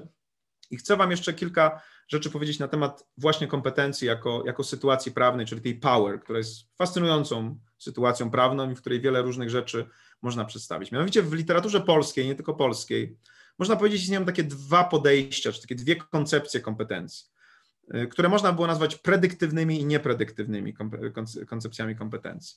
Predyktywne koncepcje kompetencji wywodzą się głównie z ośrodka poznańskiego, czyli z y, Uniwersytetu Adama Mickiewicza i z tego kręgu, w którym pracowali pan profesor Ziembiński, profesor Zieliński i pani profesor Wronkowska. Ten krąg i w ogóle ośrodek poznański charakteryzuje się tym, że on przyjmuje jednolitość normy prawnej, w tym znaczeniu, że uważa, że norma prawna jest wyłącznie wyrażeniem nakazującym albo zakazującym. Czyli mówiąc w kategoriach Harta, według poznaniaków każda norma ma charakter duty imposing. W pewnym sensie oni nie zgadzają się z tym, co mówi Hart, bo jak pamiętacie, Hart w pojęciu prawa pokazuje, że mamy, że prawo jest unią reguł pierwotnych i wtórnych i że właśnie jest, a w związku z tym jest unią reguł duty imposing i power conferring i Hart bardzo dużo czasu poświęca na to, żeby udowodnić, że te reguły wtórne, te power conferring mają inny zupełnie charakter i nie dają się sprowadzić do reguł, które mają charakter obowiązku. Ośrodek Poznański uważa inaczej. Tam się kiedyś pojawił taki artykuł pod tytułem o nieporozumieniach związanych z tak zwanymi normami zezwalającymi. I w tym artykule podjęto taką próbę pokazania, że norma, która zezwala na coś, na przykład na dokonanie pewnej czynności, nie może być normą samoistną, bo żeby na coś zezwolić, wcześniej musi istnieć obowiązek, z którego kogoś zwalniamy. No bo nie ma sensu zezwalać, jeżeli nie ma obowiązku, tak? No bo, no bo można powiedzieć, podstawową, podstawową sytuacją jest wolność, więc wszystko wolno. Wszystko wolno, no więc musi być najpierw obowiązek, on jest pierwotny, żeby można było na coś zezwolić. Na przykład taką sytuacją jest sytuacja koncesji w prawie administracyjnym. Nie wolno podejmować działalności górniczej, nie można podejmować działalności w zakresie mediów, chyba że ktoś uchyli zakaz, czyli zezwoli na to i koncesja jest oczywiście takim zezwoleniem. Ale zwróćcie uwagę, że uchylenie zakazu jest to jeszcze za mało, żeby można powiedzieć, że ktoś ma power, że ktoś ma kompetencje. Powiedzieliśmy sobie wcześniej, że reguła, która konstruuje czynność konwencjonalną, to jest reguła, która ją tworzy, kreuje. Bez niej nie ma tej czynności. Jak nie ma reguł dotyczących sporządzenia testamentu, no to nie ma testamentów. Więc tutaj ośrodek poznański dokonał pewnego rodzaju, moim zdaniem, błędu polegającego na tym, że uznał, że reguły kompetencyjne, które tworzą możliwość działania, to są reguły, które zezwalają na to działanie. To nie jest to samo. Tak jak mówię, można na przykład uchylić komuś obowiązek i stworzyć mu sytuację wolności negatywnej, czyli że on może działać, ale trzeba mu dać jeszcze narzędzia działania. Trzeba mu dać jeszcze narzędzia działania. Prawda? Czyli na przykład można sobie wyobrazić, że ktoś, że jest zakaz jakiegoś działania, i komuś się uchyla ten zakaz, ale on i tak nie może, nie może nic zrobić, dlatego że nie ma żadnej skonstruowanej, nie, nie ma żadnych narzędzi. Taka sytuacja ma często miejsce w, prawo, w naszym prawie. To znaczy jest tak, kreuje się na poziomie ustawy jakąś instytucję i mówi się działaj, ale, jak, ale nie ma aktów wykonawczych, które mówią w jaki sposób ona ma działać, które kreują konkretne sposoby jej działania. I ona jest wtedy martwa bo ona wprawdzie może działać, jest jakaś przestrzeń wolności negatywnej, w której ona może funkcjonować, ale nie ma narzędzi, żeby, żeby, żeby to robić. Na przykład nie są ustalane zasady, nie wiem, właśnie wzywania kogoś do wykonywania obowiązków, nakładania obowiązków, więc jest instytucja, ale ona jest bezzębna, bo nie ma, nie ma możliwości działania. Więc tutaj Poznań uważa, że każda norma jest normą nakazującą, nakładającą obowiązek, w związku z tym norma przyznająca kompetencje jest także normą nakładającą obowiązek. I to jest cecha charakterystyczna predyktywnych koncepcji kompetencji. One są skonstruowane w taki sposób, profesor Ziembiński je skonstruował w taki sposób, że one, one mówią tak, one w hipotezie mają konstrukcję czynności e, konwencjonalnej, czyli mówią tak, jeżeli policjant podniesie lizak i nim zamacha w sytuacji, kiedy ty idziesz samochodem, to ty masz obowiązek zatrzymania się. Tak? To jest norma kompetencyjna, czyli jest czynność prawna konwencjonalna jest w hipotezie i skutkuje Twoim obowiązkiem. Albo jeżeli parlament przeprowadzi całość postępowania y, legislacyjnego i uchwali ustawę, to Ty masz obowiązek podporządkowania się tej ustawy. To jest, to, są, to, to, to jest sytuacja, to są dwie sytuacje. Pierwsza z nich odpowiada, jak zaraz zobaczymy, tak zwanej kompetencji do aktualizacji cudzego obowiązku, czyli ja jadę sobie samochodem i nagle policjant aktualizuje mój obowiązek do zatrzymania się. Druga jest kompetencją normodawczą, czyli ktoś wykonuje pewną czynność i efektem jest pewna norma. I kiedy się na to w taki sposób patrzy, to wydaje się, że te predyktywne koncepcje kompetencji są ok, no bo generalnie bardzo często przez wykonanie kompetencji po drugiej stronie powstaje obowiązek. Ale powiedzieliśmy sobie, kiedy omawialiśmy drugi kwadrat Hochfelda, że liability, podległość kompetencji wcale nie musi polegać na obowiązku. Może przedmiotem w ogóle kompetencji być wykonanie jakiejś czynności, która udziela dalszej kompetencji, czyli nie, nie kreuje obowiązku.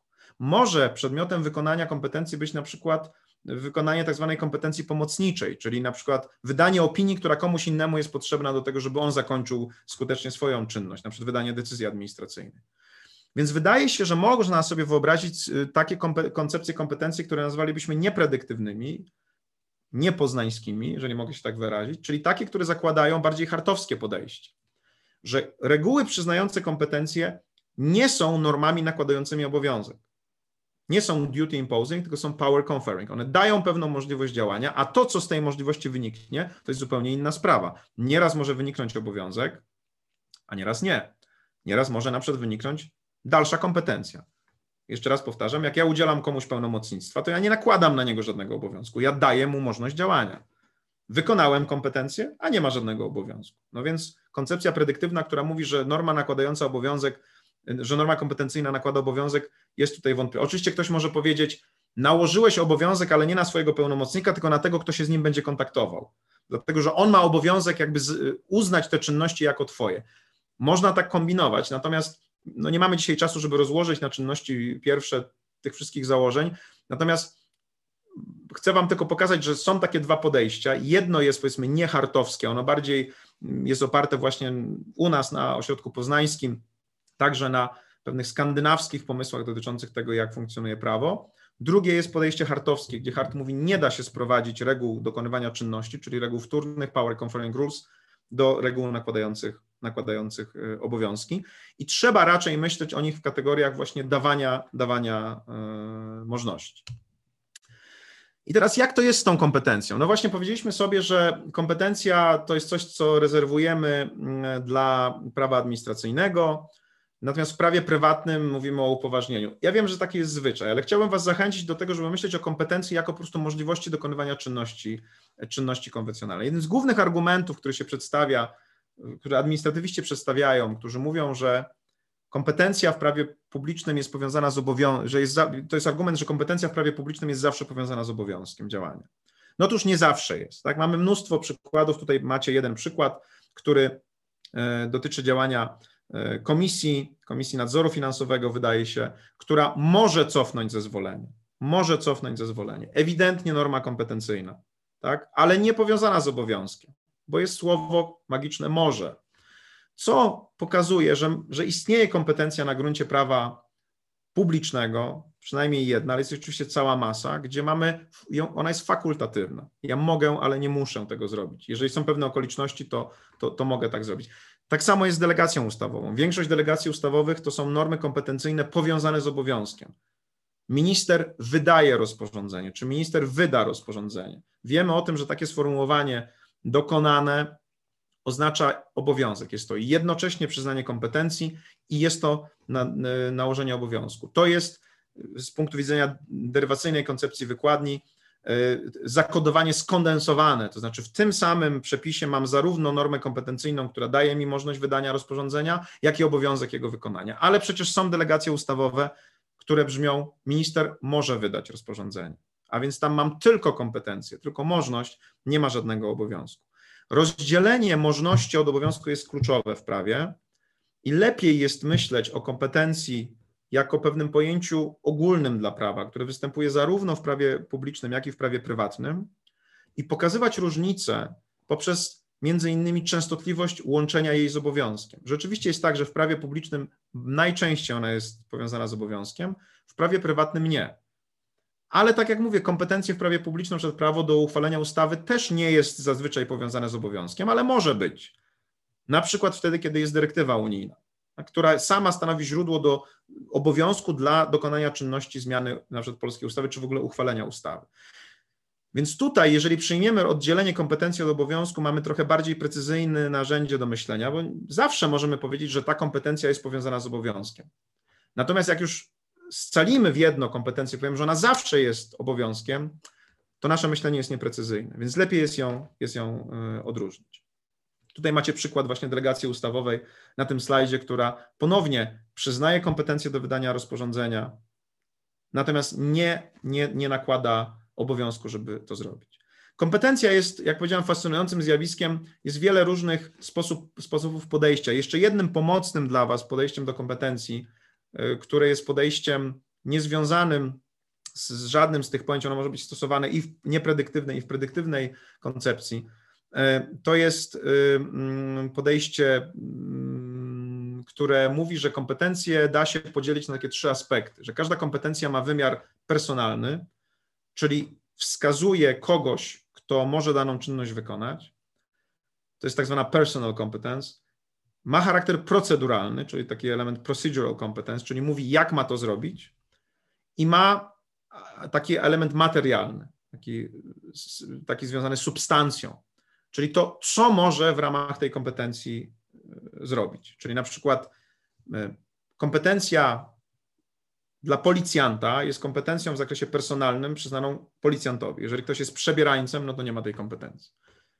Procedura wykonania kompetencji do zatrzymania mnie jest bardzo prosta. Trzeba zamachać lizakiem albo taką świecącą czerwoną pałką, którą, której w nocy używają policjanci.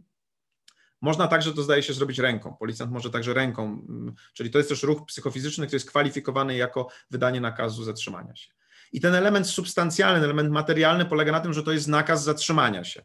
Policjant nie może y, mnie w ten sposób y, wydać mi nakazu, nie wiem, trzykrotnego podskoczenia i zrobienia jaskółki w ten sposób. Nie? Może, być może jak chcemy sprawdzić moją trzeźwość, kazać mi zrobić jaskółkę, ale poprzez tę czynność tego zrobić nie może. Ten trójpodział, personal, procedural i ten, ten material czy substantial, substantive, on, one występują w każdej kompetencji. Żeby uchwalić ustawę, trzeba być parlamentem, trzeba przejść przez procedurę trzech czytań i zrobić to wszystko, co jest potrzebne. I są pewne rzeczy, które w ustawie można zrobić, prawie wszystkie, ale pewnych zrobić nie można. Na przykład nie można ruszyć materii konstytucyjnej. W rozporządzeniu ponownie trzeba być na przykład ministrem, czyli jest personalny element, trzeba dokonać pewnej procedury i jest jakieś obostrzenie materialne. Na przykład nie można ruszać materii ustawowej.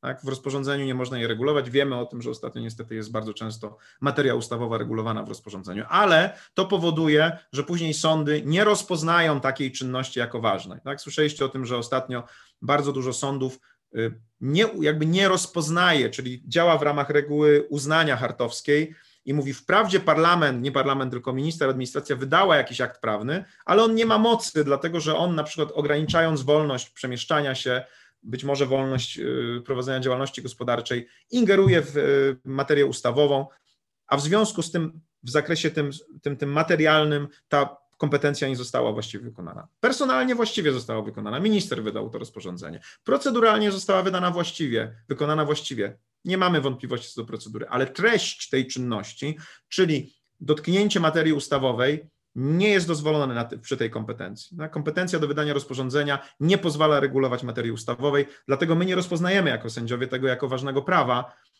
i na przykład uchylamy mandaty wydane na tej podstawie, bo w ogóle nie ma, nie ma żadnej podstawy prawnej. Tak to działa. W każdym innym przypadku jest podobnie, także w prawie prywatnym. Nie każdy może dokonać testamentu, nie sporządzić testament. Trzeba mieć zdolność do czynności prawnej. No? Krótko mówiąc, czyli, czyli znowu personalnie trzeba mieć jakąś cechę. Proceduralnie jest opisana forma e, sporządzenia testamentu i treściowo ja mogę rozporządzić swoją własnością na przypadek śmierci, ale nie mogę na przykład w ten sposób e, złożyć interpelacji poselskiej, prawda?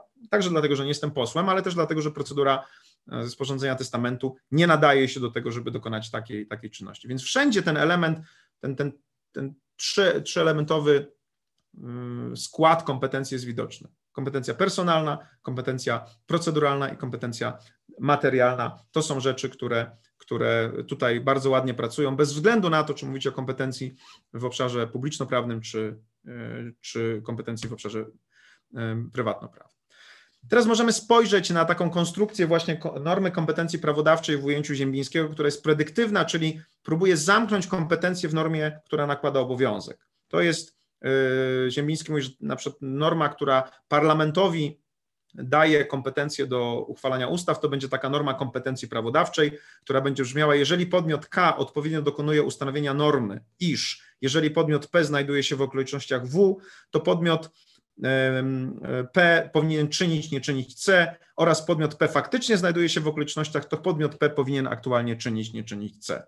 Czyli widzimy, że mamy tutaj w hipotezie dokonanie czynności konwencjonalnej, jeżeli podmiot K odpowiednio dokonuje ustanowienia normy, czyli na przykład parlament dokonuje ustanowienia normy i ta norma ma taką treść, to kończy się to obowiązkiem dla tego, kto powinien aktualnie coś czynić. No i ponownie chcę Wam tylko wskazać, że ona nie jest w pełni adekwatna do tego, co się dzieje w prawie, ta norma, bo przecież parlament może uchwalić ustawę, która na nikogo nie nakłada żadnych obowiązków, tylko na przykład właśnie daje komuś kompetencje.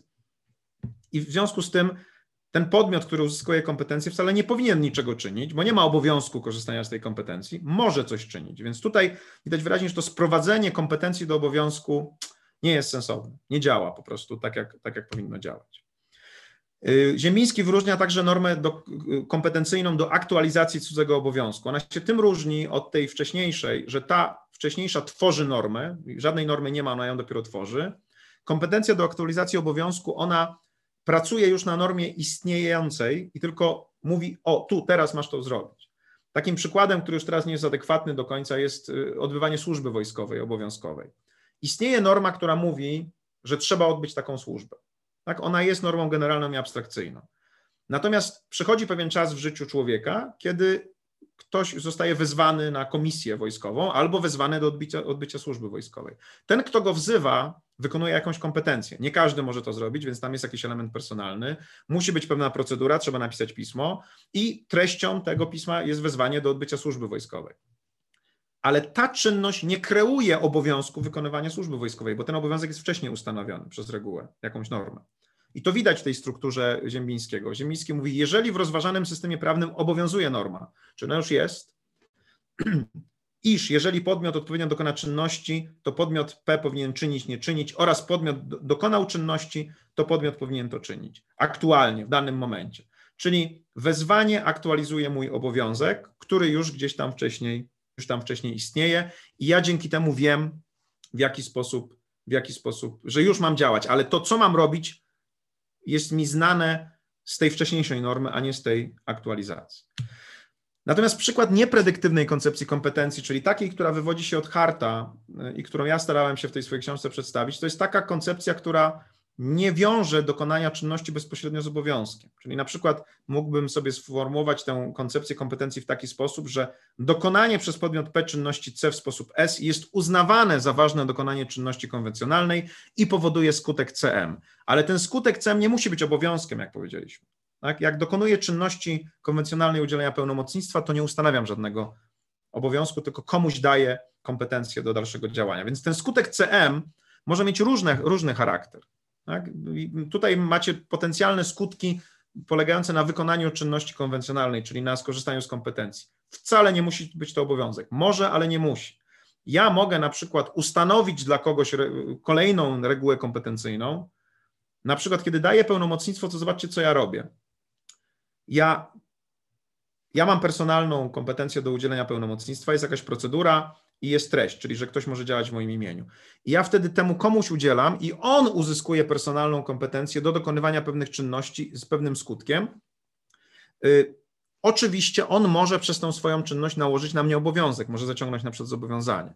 Więc ja może skutkiem, jeżeli ja udzielam pełnomocnictwa mojemu pełnomocnikowi, to skutkiem mojej, wykonania mojej kompetencji jest ustanowienie dla niego reguły kompetencyjnej, według której on może działać. Jeżeli on następnie wykona czynność, czynność konwencjonalną na podstawie swojej kompetencji, to może ustanowić normę postępowania, normę, która na mnie nakłada obowiązek. Na przykład zaciągnie kredyt w moim imieniu, no w związku z tym ja będę musiał go spłacić. Ale to podejście niepredyktywne pozwala uwzględnić różne skutki wykonania kompetencji, a nie jeden, jakim jest powstanie obowiązku, tak jak to jest u Ziembińskiego. Co więcej, ja mogę zmienić regułę kompetencyjną lub normę postępowania. Wcale nie muszę jej ustanawiać, tak? Mogę na przykład, jeżeli jestem parlamentem i uważam, że państwo ma za mało pieniędzy, to ja dokonuję czynności, która nie ustanawia obowiązek, ale zmienia go. Na przykład podwyższam podatek. Czyli ja nie ustanawiam obowiązku, ale zmieniam już istniejący. Albo daję policji więcej uprawnień. Albo na przykład pozbawiam kogoś kompetencji. Jest teraz projekt, który ma umożliwić, uniemożliwić sprzeciw wobec mandatu. Co to jest sprzeciw wobec mandatu? To jest, to jest reguła kompetencyjna. Tak? Jeżeli jesteś w sytuacji, kiedy ktoś nakłada na ciebie mandat, to ty możesz w prostej procedurze, czyli procedurze, która wymaga od ciebie powiedzenia nie przyjmuję mandatu, dokonać czynności, która ma pewne skutki prawne. Czyli normalnie byłbyś ukarany, a tutaj na, to uzyskujesz w pewnym sensie immunity wobec, wobec tej, na moment przynajmniej wobec tej czynności, bo swoją czynnością powodujesz, że te, ten mandat na ciebie nie jest nałożony. Więc jeżeli teraz mamy propozycję, która mówi, nie możesz odmówić, to ona cię pozbawia tej kompetencji. Tak? Bo już nawet jakbyś sobie powiedział, nie przyjmuję tego mandatu, to to nie będzie miało żadnego znaczenia, bo reguła zostanie wycofana z przepisów. Nawet jak sobie będziesz to mówił, 50 razy możesz to powiedzieć, nie będzie miało to żadnego skutku, bo nie będzie już reguły. Uzyskasz inną kompetencję, tak, że będziesz mógł pójść do sądu w ciągu 7 dni i, i coś tam z tym zrobić. Nie dyskutujemy, czy to jest sensowne, czy nie. Wydaje się, że bezsensowne, ale pokazujemy to jako przykład prawda, funkcjonowania takiej, takiej, czyli skutku, czyli mamy kompetencję prawodawczą, która nie ustanawia obowiązku, tylko zabiera kompetencje komuś do odmowy, e, do odmowy przyjęcia mandatu. E, mogą być jeszcze inne skutki, właśnie na przykład derogacja reguły kompetencyjnej, czyli w ogóle jej uchylenie, tak jak w przypadku mandatu, zaktualizowanie obowiązku, jak w tym przypadku wydania wezwania do odbycia służby wojskowej, ale także coś, co nazwałem w tej książce mojej kompetencją pomocniczą, czyli wywołanie innego skutku konwencjonalnego, będącego niezbędnym elementem wykonania kompetencji przez kogoś innego. Właśnie jeżeli organ wydaje E, jeżeli organ wydaje mm, e, decyzję, potrzebuje opinii innego organu. Na przykład powołanie Rzecznika Praw Obywatelskich to jest kompetencja, która przysługuje Sejmowi, ale musi uzyskać zgodę Senatu. Czyli tutaj mamy współuczestniczenie Senatu w pewnej czynności powołania Rzecznika Praw Obywatelskich. Myślę, że widzicie, że ta cała sytuacja powoduje nam e, bardziej złożone, umożliwia nam bardziej złożone myślenie o tych sytuacjach prawnych. I też, jak widzicie, ja cały czas przeskakuję z prawa publicznego na prawo prywatne. Robię to specjalnie, żeby pokazać, że one podobnie funkcjonują w tych wszystkich obszarach. No i teraz oczywiście możemy wrócić na moment, bo to obiecałem do tej kwestii tych wyborów kopertowych i tego, co tam ten sąd y, administracyjny powiedział. Mnie to zainteresowało, no bo tam, tam została zacytowana moja książka dotycząca kompetencji. Oczywiście, jak autor ma cytowaną książkę, to się cieszę, potem się zastanawia, czy go został dobrze zrozumiany. To nie jest do końca jasne, natomiast próba sądu w tym przypadku polegała na tym, żeby pokazać, że kiedy premier wydawał polecenie Poczcie Polskiej, to oczywiście wykonywał pewną kompetencję. To jest jasne. I teraz powstaje, powstało pytanie, czy ta kompetencja, którą on wykonywał, było, była kompetencją normodawczą, to znaczy, czy on kreował normę dla Poczty Polskiej, czy była kompetencją do aktualizacji cudzego obowiązku, to znaczy, czy ten obowiązek już istniał wcześniej. No i teraz, jeżeli by uznać, że to była kompetencja normodawcza, no to wtedy można by było pewnie powiedzieć, że, że, że trzeba by było zastanowić się, czy jej treść materialna mogła obejmować takie działanie. Natomiast wtedy łatwiejsze byłoby pokazanie, że ten obowiązek istniał. Natomiast jeżeli to była tylko kompetencja do aktualizacji cudzego obowiązku, to trzeba się zastanowić, z jakiej innej reguły ten obowiązek wynikał. No i teraz jest pytanie, czy istniała jakaś inna reguła, inna norma nakładająca na pocztę treść tego obowiązku, czy też ktoś inny był podmiotem tego obowiązku, na przykład y, Państwowa Komisja Wyborcza. To jest złożona sytuacja, natomiast ja nie chcę rozstrzygać tej kwestii. Na szczęście nie jestem sądem w tej sprawie. Natomiast pokazuję Wam, że dzięki tym narzędziom możecie rozłożyć sobie sytuację prawną, bardzo złożoną tutaj, na trochę drobniejsze elementy, bo możecie właśnie zadać sobie takie pytania. Jaka była sytuacja prawna premiera? Jaka była sytuacja prawna Poczty Polskiej? Jaka była sytuacja prawna Państwowej Komisji Wyborczej? Czy premier wykonywał swoją kompetencję personalnie zgodnie z założeniami? Tak, bo jest premierem. Czy proceduralnie wykonywał ją właściwie? Pewnie tak. Ale czy materialnie mógł taki obowiązek nałożyć? Tak? Czy ten obowiązek był dopiero przez niego kreowany? W tym sensie, czy mógł materialnie, dlatego że te kompetencje, które miał, miały dotyczyć zwalczania wirusa, tak, koronawirusa, bo takie kompetencje, po to te polecenia premiera wynikające z ustawy mają na celu zwalczanie koronawirusa. Czy wydanie Poczcie Polskiej mm, polecenia zorganizowania wyborów było działaniem w zakresie materialnym zwalczania koronawirusa? Chyba nie. Wybory nie są zwalczaniem wirusa. Wprost przeciwnie, ich organizacja może spowodować, że on się rozszerzy. Więc nawet nie rozstrzygając tego, widzicie wyraźnie, że te narzędzia pomagają nam trochę opisać precyzyjniej tę sytuację. I premiera, i poczty. Czy poczta miała duty, czy była, była podmiotem, tak? który, który musiał odpowiedzieć na to power, które, które zastosował premier. Czy właśnie on tylko on tworzył obowiązek, czy aktualizował obowiązek? Jeżeli aktualizował, to z czego wynikał ten obowiązek?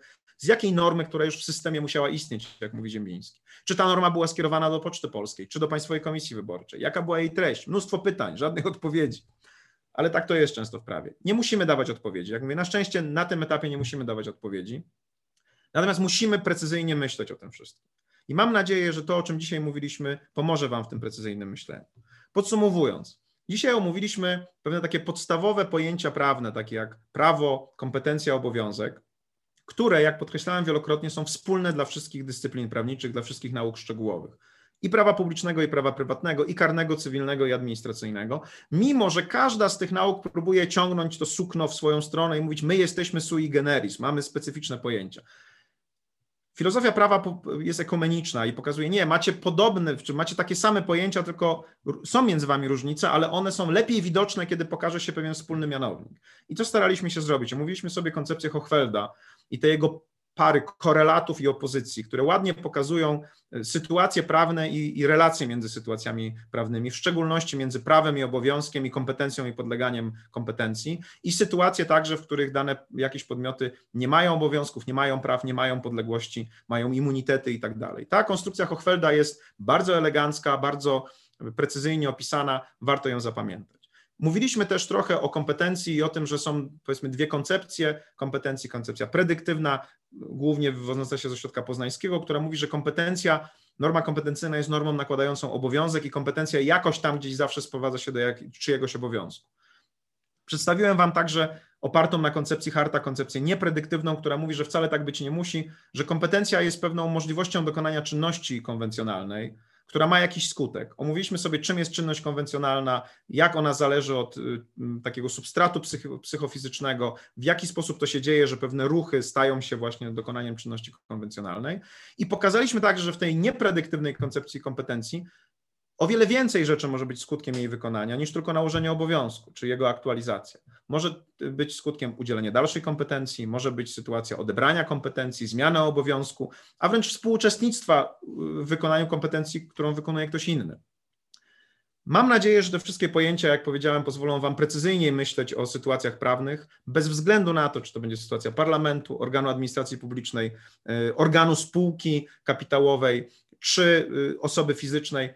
Wszystko to sprowadza się do pewnych podstawowych pojęć, które naświetla teoria i filozofia prawa, i dlatego jest ona teorią, która mam nadzieję jest praktyczna, i to starałem się Wam dzisiaj przekazać. Jeżeli zainteresowały Was tematy, o których mówiłem, zachęcam do tego, ażebyście włączyli się do dyskusji. Zostawcie koniecznie komentarz, przedstawcie swoją opinię. Możecie także zdecydować się na subskrypcję tego kanału. Będzie mi bardzo miło, bo wtedy będziecie mieć łatwiejszy dostęp do kolejnych odcinków. Zachęcam.